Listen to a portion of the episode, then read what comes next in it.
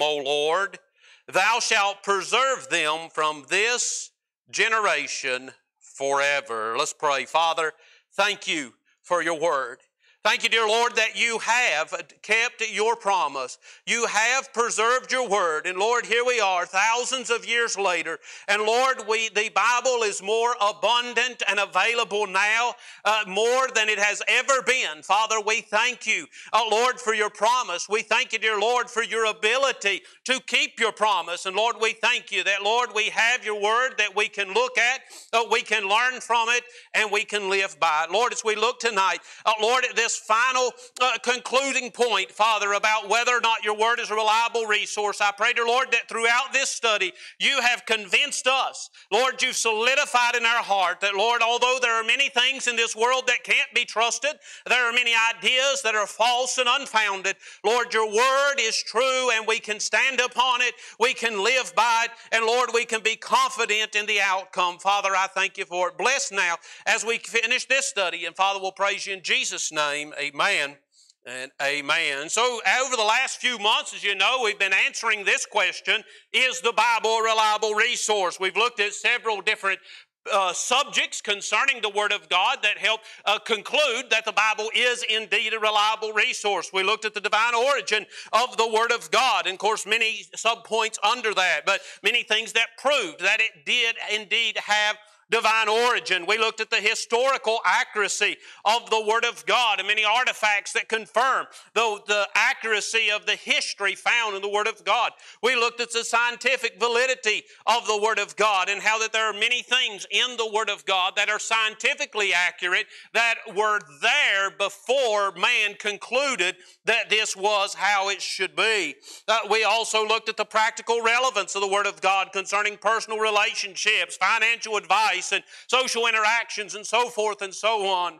Then we looked at the prophetic authentication of the Word of God. We looked at some, uh, some events that the Bible had prophesied that have since taken place. And we know from history that these events have taken place. And we saw how that the Bible had prophesied that these events would take place. And we looked at the fall of Tyre, the fall of Babylon, the fall of Jerusalem. Uh, uh, we looked at the reign of Cyrus and many other things concerning the prophetic uh, authenticity of the Word of God. The final point that we looked at, which we looked at last week, uh, was the messianic prophecies. Now, of course, we talked about how there are over 300 prophecies in the Word of God concerning the Messiah, and we saw how that the Lord Jesus Christ fulfilled every one of these prophecies. Last week, uh, we looked at 26 prophecies that could not have been faked or forged or been duplicated by an impostor. And we proved that the prophecies concerning the Lord Jesus Christ uh,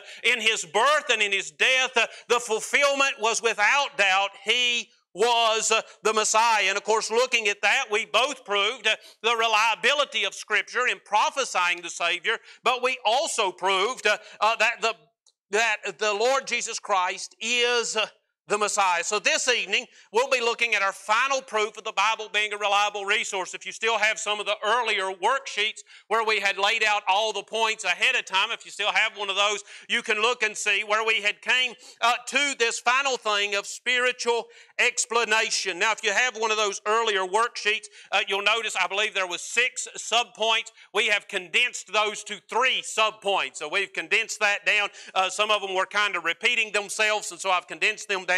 And this final proof of the reliability of Scripture that we're going to look at this evening uh, is spiritual explanation. Spiritual explanation. In this lesson tonight, we're going to look at the ability of Scripture to explain the spiritual makeup of man and the uniqueness of our existence because we are indeed spiritual uh, spiritual creatures. Uh, uh, so we're going to dive right into this thing of spiritual explanation. That is the, the subject matter that we'll be looking at tonight. Now, the Bible claims and I, I, say this, I use the word claim simply because in this lesson we are proving whether or not the Bible is a reliable resource. I don't say that the Bible claims this because I don't believe it. I just say it because that's how the lesson flows. The Bible claims uh, to be a spiritual book. The Bible claims to have been written by a spiritual being. So the test tonight will be to ask,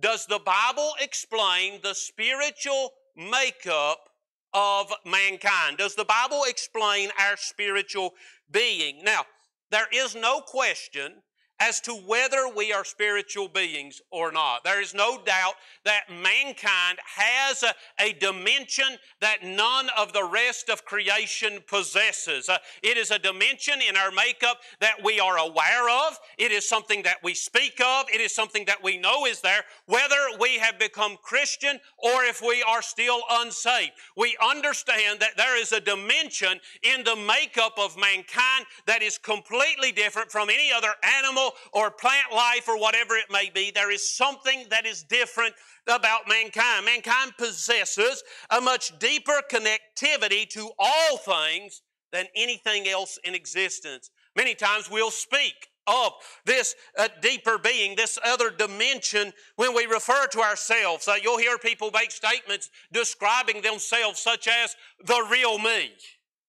Well, you don't know the real me. Or I try to keep my mouth shut because I don't want people to know the real me. I've told people before that I'm real good at making friends until I open my mouth. Then it's all over with. They get to see inside. And so we see that we'll refer to the real me. Sometimes we'll refer to my inner self. Uh, sometimes you'll hear people talk about uh, that they are listening to the voices in their head. Now, none of these are accurate explanations or descriptions of this spiritual dimension, but it gives, uh, it gives us uh, notice that humans are aware that there's another part of me. I'm not just this body. I'm not just a mammal. I'm not just an animal that with great intelligence, there is a, deeper part of me, and mankind is aware of this this extra dimension. Now, antagonistic scientists, depraved atheists, they want us to believe that we're simply advanced apes. Now, I just got to run a sidetrack right here just a little bit and leave my thought out notes and just go off the top of my head. You'll notice the difference.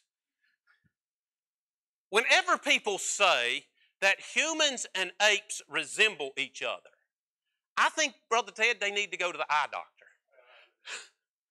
because whenever I look at an ape, unless it's a silhouette behind a sheet uh, with a, with a light just showing the silhouettes uh, and we're both standing up with arms outstretched, I really see no resemblance at all. I mean, whenever I look at an ape or a monkey, I see no resemblance uh, except for the fact that sometimes, not normally, sometimes they will stand upright. They have two legs and two arms, which is true of pretty much any mammal.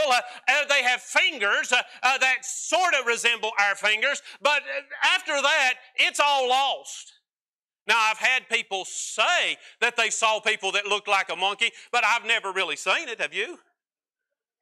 And besides that, I grow a little hair on my face, a little hair on top of my head, but they have hair all over. I mean, you just you can just keep on going down the line. There is very small similarities between man and an ape. But scientists and atheists, uh, uh, you know, and uh, antagonistic and depraved atheists want us to believe that we're simply advanced apes.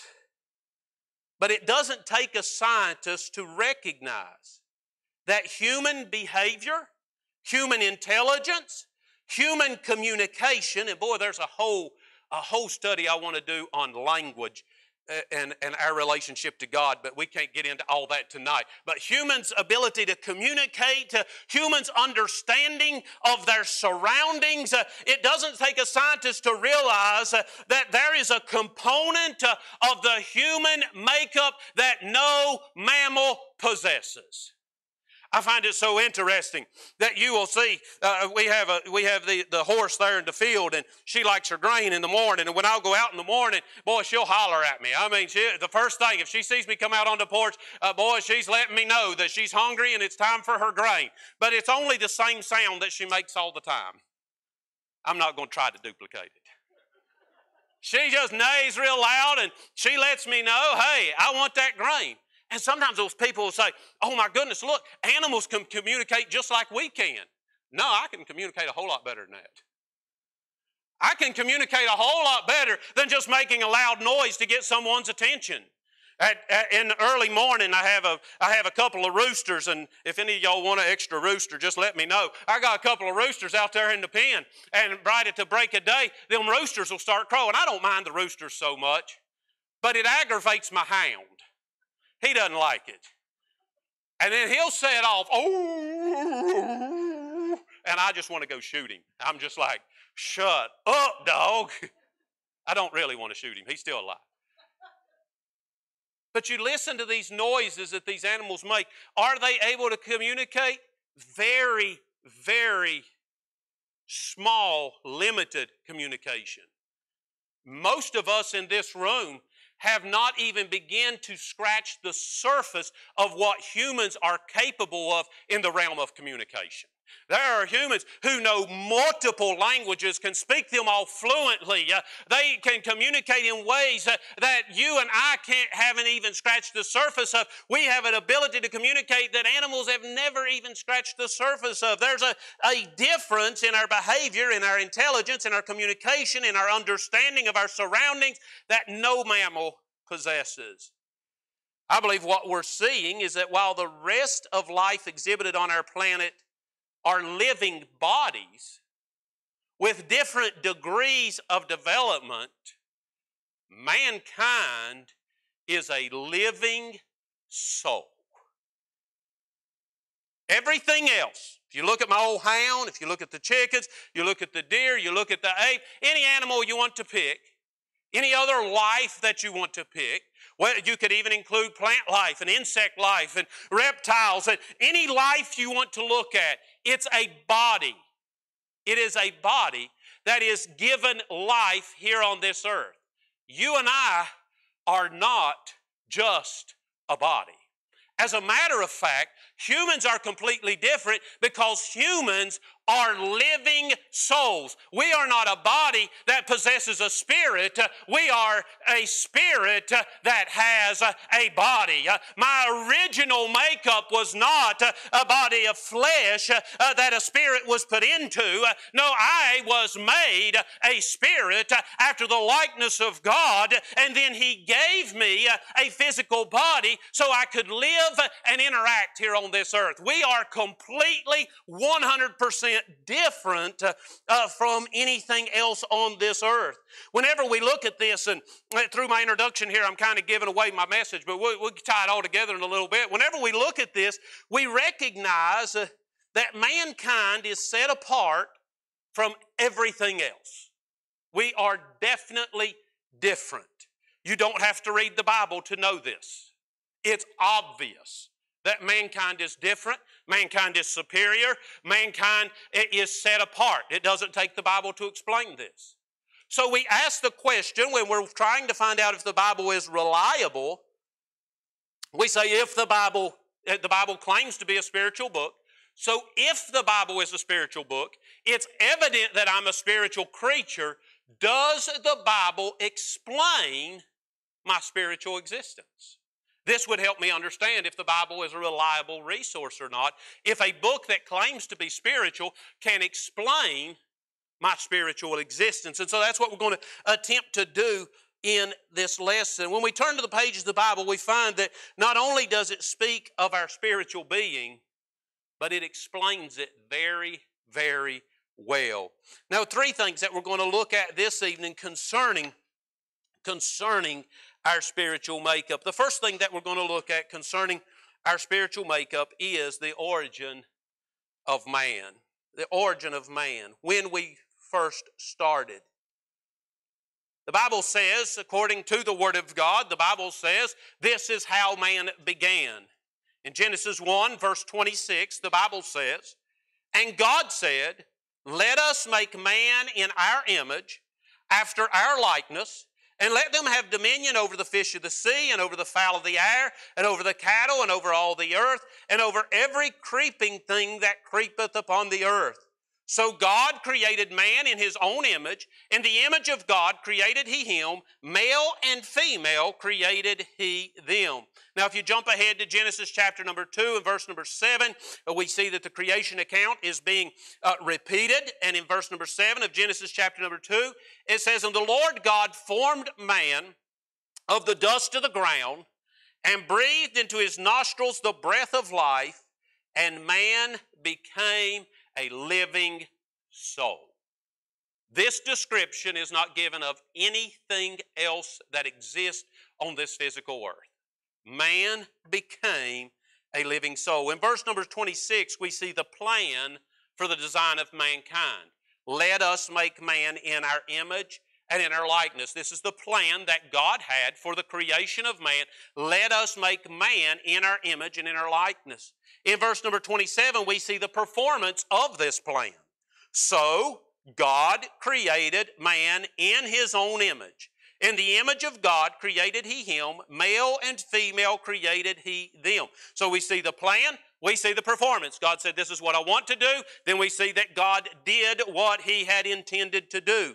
In chapter 2 and verse number 7, which we read just a moment ago, we find the practical explanation of this plan. What was it that God meant? What was it that He intended when He said, Let us make man in our image? What was it that He was speaking of? And we see here in verse uh, uh, chapter 2 and verse number 7, it says, And man became a living soul.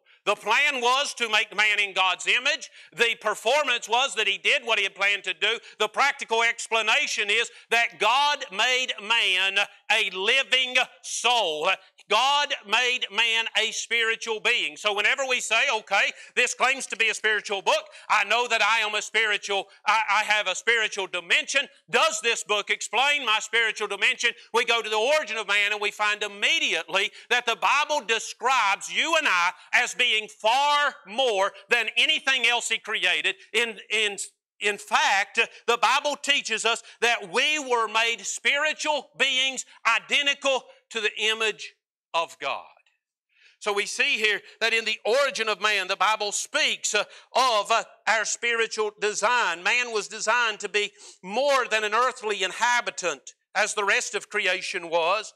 Mankind was designed uh, as an eternal spirit inhabiting a temporal body with the capability of knowing and being able to communicate with his Creator.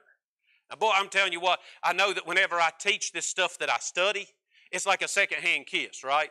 You know, when grandma calls on the phone and she says, Kiss Johnny for me, it, they, you really don't get nothing out of that kiss, right? That's sort of how it sometimes is whenever I'm trying to relay to you what I've studied. But what I'm telling you is I'm looking at this and I, I'm putting this together and I'm seeing that you and I were created as spiritual beings with the capability of knowing our Creator, and being able to communicate with Him. No other part of creation has this capability. God can communicate with the rest of creation. God can control the rest of creation. God can dictate what goes on with the rest of creation. The animals can respond to and obey God, but they do not have the ability to have a relationship with God because they're missing the spiritual component that is necessary uh, to be able to have a relationship relationship with God. We have been designed with the ability to both know Him and communicate with Him. Several passages of Scripture illustrate this truth about the fact that we are both body and spirit. Matthew 10 and verse number 28, Jesus speaking here. Matthew 10 and verse 28. He says, And fear not them which kill the body, but are not able to kill the soul, showing that completely separate, showing that the body is n- not of any real importance, but the soul is of superior importance. But rather feel him which is able to destroy both soul and body in hell. 2 Corinthians 4 and verse number 16.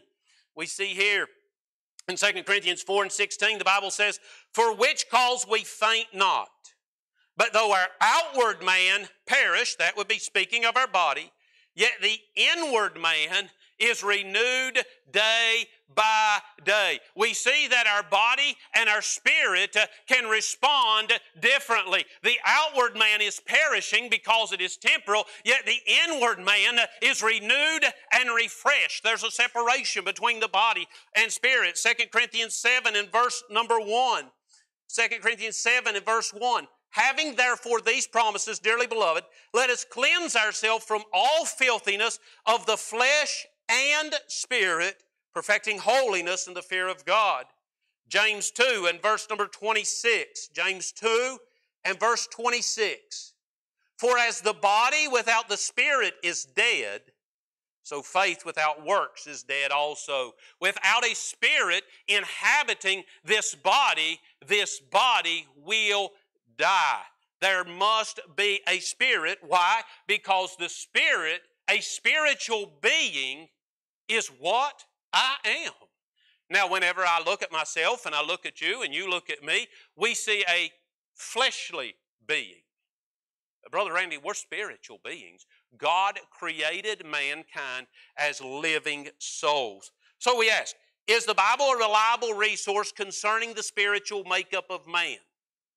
I believe in these verses we've just looked at, as well as uh, many others, we find that the Bible plainly describes the origin and existence of man's spiritual being. The second proof that we want to look at on this uh, regarding this subject is when we look at what the Bible has to say about the purpose of man. What is the purpose of man? Now, really pray that I'm able to relay to you what, what, how the Lord spoke to me through this. Colossians 1 and verse number 16 For by him were all things created, that are in heaven and that are in earth, visible and invisible, whether they be thrones or dominions or principalities or powers. All things were created by Him and for Him. Simply put, you and I have been specifically designed by God for the purpose of bringing glory to God and uniquely equipped to fellowship with God. Now, we often mention that we're designed to bring glory to God. Oftentimes in messages, we'll say that Christians, our purpose is to glorify God, to bring glory to God. But perhaps it would help us to understand what does it mean when we say that we're to glorify God. A lot of times, whenever we say that in our mind, we have a picture of just standing and praising, and this is glorifying God, you know, and, really our limited minds many times don't think much beyond that. So, what does it mean to glorify God? And I believe when we explain this, it's going to bring some clarity to the fact that we are spiritual beings. In Psalm 100, verse 2 and 3, you're familiar with this psalm, Psalm 100, verse 2 and 3. The Bible says, Serve the Lord with gladness. Come before his presence with singing. Know ye that the Lord, he is God. It is he that hath made us, and not we ourselves. We are his people and the sheep of his pasture. Here in this passage, I find that glorifying God consists of two things. One, recognizing our Creator, and two, serving our Creator. What does it mean to glorify God? It means, first of all, that I recognize my Creator, and second of all, that I serve my Creator. Because the Bible tells us in the book of John, chapter number 4 and verse number 24, that God is a spirit, and they that worship Him must worship Him in spirit and in truth. Thinking about this through the lens of the fact that we're spiritual beings, thinking about this through the lens of the fact that we are to glorify God. Glorifying God is recognizing, knowing, and serving our Creator. Our Creator is a spirit. The only way that I can know and have a relationship with my Savior is through my spiritual being. Now, in the New Testament, during the Gospels, while Christ was here on earth, there were people who saw Christ, they walked with Christ, they served Christ, but that is not our day. The only way that I can know God is through a connection between my spirit and His spirit. That's the only way that I can know Him. That is the only way that I can connect with Him. It's the only way that I can understand Him. The reason that many people uh, look into the Word of God and they do not understand the Word of God is because the Bible tells us that the spiritual things are hid to those who have not been converted. They can't grasp it because the only way that I can understand a spiritual creator is through my spiritual being. Our spirits must be connected. Though, uh, those that know Him and communicate with Him can only be with my spirit connecting with His spirit. The Bible tells us in Romans 8 and verse number 16 the Spirit itself, speaking of the Holy Spirit, beareth witness with our spirit. This is my spirit communicating with His spirit. I am a spiritual being. He is a spiritual creator. And whenever I know Him, my spirit has connected with His spirit. Also, because we are created spiritual beings in the image of God, catch this, it is impossible, it is impossible for a human being to find purpose, fulfillment, satisfaction, or contentment in this life apart from God. It is impossible for a human to find a fulfilled, satisfied, contented life with purpose on this earth outside of God.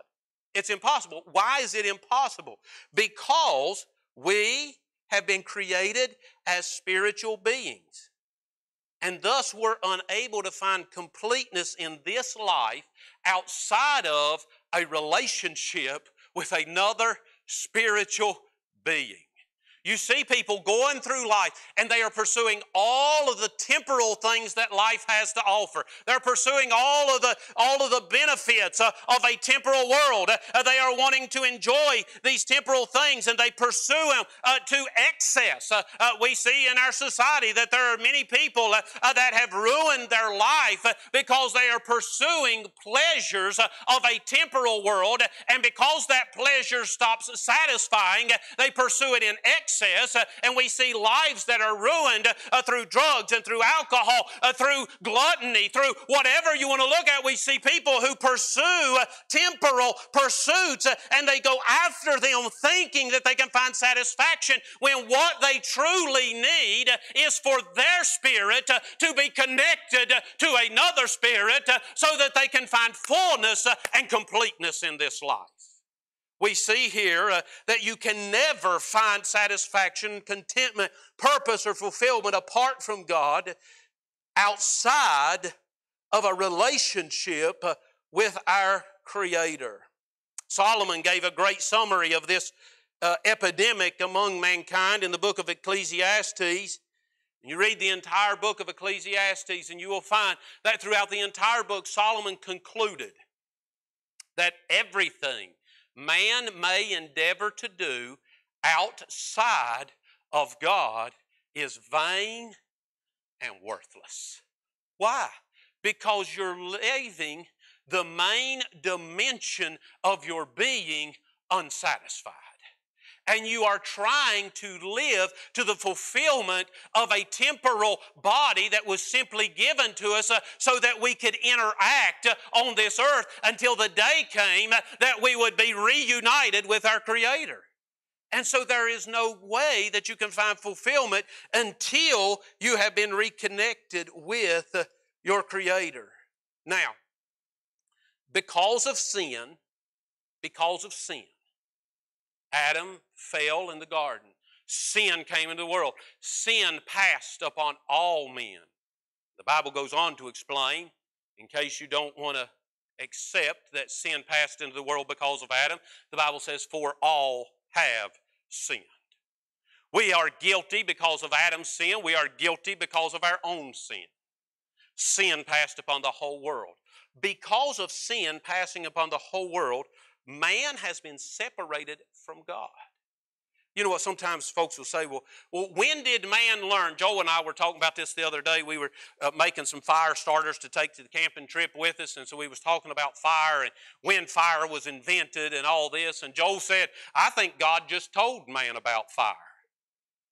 You know what? A lot of times they'll be like, How did Adam and Eve know this? How did Adam and Eve know that? Well, the Bible tells us in the book of Genesis that God came down from heaven in the cool of the day and he walked in the garden with Adam and Eve and they talked together. Now, God is the best communicator. I don't know if you know that. And we have a spiritual God communicating with His spiritual creation. And I have no doubt that God relayed to them an enormous amount of information. They were united. But the serpent tempted Eve. Eve ate of the fruit. She gave to her husband Adam. Adam ate of the fruit. Sin came into the world, and there was a separation between the spirit of man and God, who is a spirit. There could be no more communication. Adam and Eve were cast out of the garden. The communication was finished. Because of this separation, man experiences within himself an emptiness, a void, a sense of disconnect in his existence. Many times, you will try to witness to someone. And you'll say, What keeps you from coming to Christ? I've had more than one person answer this question in the way I'm about to share with you. What keeps you from coming to Christ? And they will name something that is temporal, that they are clinging on to because they feel it is what is bringing them the only joy they have. And they're clinging to something temporal. And you say, What keeps you from coming to Christ? And they say, This temporal thing, not realizing that this temporal thing that they're holding on to is the one thing that is keeping their spirit from being able to connect with the Spirit of God and unite them in a fellowship that goes beyond anything that they've ever experienced before. We see here we see here that man has an emptiness, a void, a sense of disconnect in his existence. His spirit is unable, a lost man's spirit being is unable to connect with the spirit of his creator because of his sin, and thus man is incomplete in his existence. Why do men do the things that they do? Because they're incomplete in their existence. Why do they pursue the things they pursue? Because they're incomplete in their existence. They're unable to connect their spirit to God's spirit because they've been separated by sin. But thanks be to God, a way has been made that the sin can be washed away and man's spirit can be reconciled with God's Spirit, and that union can be restored, and man can find fulfillment in who he was created to be. Colossians chapter number one. If you're writing these verses down, you're going to want to write this one down. Colossians 1, verse 20, down through verse number 22. Colossians 1, 20 through 22. And having made peace, through the blood of his cross, by him to reconcile all things unto himself. By him, I say, whether they be things in earth or things in heaven, and you that were sometimes alienated and enemies in your mind by wicked works, yet now hath he reconciled in the body of his flesh through death to present you holy and unblameable and unreprovable in his sight. Man did something that separated the fellowship between our spirit and God's spirit. God did something to restore that relationship. He did something that would reconcile man to himself. He wanted to restore that fellowship. Therefore, he came, he sacrificed, he made atonement that the sin could be taken away, that you and I could be reunited in our spirit relationship with God. Now, get this. We're talking about glorifying God. Remember? Go back and catch that. We're building all this to talk about glorifying God. What does it mean to glorify God? Get this. Once my spirit has been reconciled with His spirit, I find a fullness and completeness that the world without God cannot understand. And when I live my life in this relationship, I live my life in this fellowship with God. My life is markedly different from the life of any human being who has not been reconciled to God. And when they observe my life, they realize that there is a connection between this spiritual being and the Creator, and they are they realize that they need to turn themselves, they need to be reconciled to God, and my life in fellowship with God brings glory to my Creator and points men to Christ as I live this life fellowshipping this spiritual relationship and fellowship with my Creator. Therefore, I glorify God. Now, the problem is that many Christians, and this is a whole nother lesson that we could get into, but many Christians we still live in a, in a body of flesh that still has fleshly desires. And many Christians will continue to pursue temporal pursuits. They'll still try to find satisfaction in earthly things. Now, I'm not saying that everything earthly is evil, not saying that you can't have nice things, not saying any of that. I'm saying that they still try to find their identity in temporal things and they don't give attention to their relationship with God. That's why the scripture is full of passages that tell us to glorify God.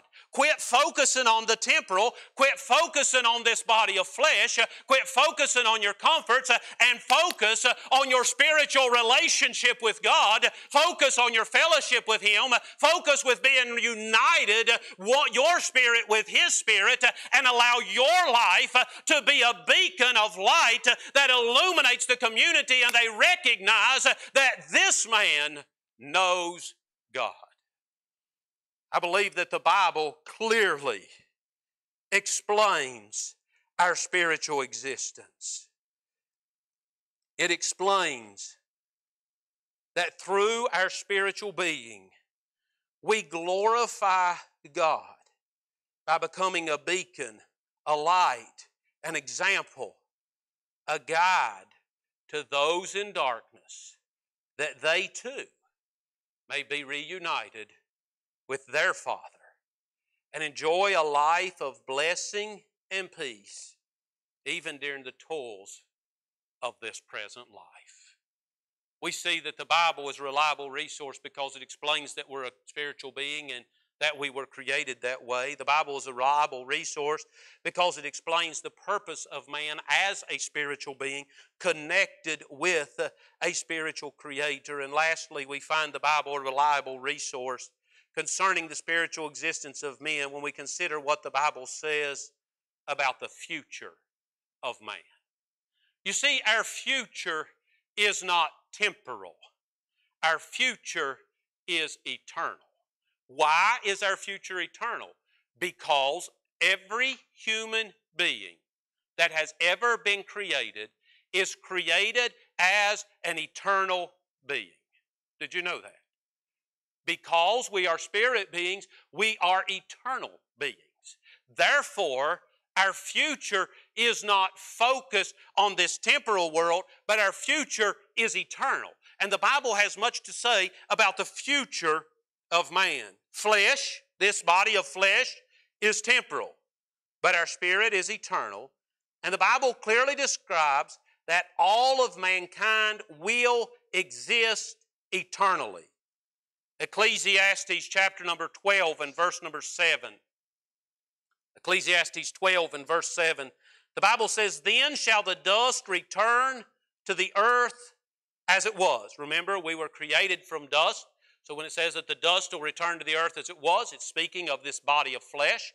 The dust shall return to the earth as it was, and the spirit shall return unto God who gave it. At the moment of death, the body goes back to the earth, and the spirit goes back to God. Now, we could get into the whole doctrine here of uh, soul sleep and what people have to say about that. I believe the Bible clearly teaches me that at the moment my life ends on this earth, uh, I am in the presence uh, of my Almighty God. I am in the presence of my Creator. The dust returns to the earth, and the Spirit returns unto God who gave it. Ecclesiastes 3 and verse number 21. Ecclesiastes 3 and 21. Who knoweth the spirit of man that goeth upward, and the spirit of the beast that goeth downward to the earth? The Bible also makes clear that where our spirit spends eternity will be determined by whether or not we have turned loose of temporal pursuits of the flesh and yielded ourselves to a spiritual relationship with our Creator. Those that go through life not willing to turn loose of temporal things will never experience an eternity of bliss with their Savior. But those who turn from temporal pursuits and selfish pursuits and they give themselves to a spiritual relationship with a spiritual Creator are promised an eternity of bliss, continuing that relationship. Those who deny their spiritual existence. There are some who deny that human beings are spiritual beings. They seek satisfaction in this world. They will find themselves lacking on that final day when they stand before an Almighty God and listen as they are condemned to an eternity of punishment because they've refused to reckon, recognize that their spirit needed to be reconciled to his spirit. The Bible tells us in Hebrews 9 and verse number 27 and as it is appointed unto men once to die, but after this, the judgment. All human beings are eternal beings, and all human beings will exist eternally. Some, however, will exist in an eternity of hellfire and torture and pain because they refused to reconcile themselves to God. Others will exist in an eternity of total bliss because they were reconciled through the blood of Christ. You and I are spiritual beings. There's much more that we could say about this subject, but our purpose has been to prove whether or not the Bible's a reliable resource. And whenever we ask the question, the Bible claims to be a spiritual book, it claims to be written by a spiritual author. I know that I'm a spiritual being. Does this book explain my spiritual existence? I don't believe there is another resource available in the world that explains the spiritual existence of man as thoroughly and completely and accurately as this book does. Is this book a reliable resource? I believe absolutely. The Bible is a reliable resource. I believe these studies, as well as many other proofs, allow us to be able to confidently trust in the pages of this book. If you remember when we started this study, and I put some videos on the screen of people who said reading the Bible made me an atheist. Let me just say to you, there are plenty who want to attack this book, but this book is a reliable resource. And whenever you are reunited and reconciled with your Creator, there is nothing that will minister to your soul and direct your life and answer your questions and provide uh, uh, contentment and satisfaction and peace like the pages of this book will. Those who don't know God, their spirit's not connected with His spirit. God is a spirit. They that worship Him must worship Him in spirit and truth. And they come to this book rejecting a relationship with their Creator, and they try to read His book, uh, and they say, I don't understand it. The problem is that they've not been reconciled with God. Is this book a reliable resource? Absolutely, this book is a reliable resource. I hope y'all enjoyed that lesson. I hope it made sense to you. I know we dug in a, a little bit deep there. Hope it made sense to you. And if you've never accepted Christ as your Savior, if me explaining this relationship, you're sitting there saying, I don't know what you're talking about. That doesn't resonate with me. My, my Christianity has never went any deeper than surface. Perhaps, as the Bible says, you should make your calling and election sure and make sure that you know Him as Lord and Savior and that your spirit is fellowshipping with His Spirit. Pray that's been a blessing to you this evening. We're going to move.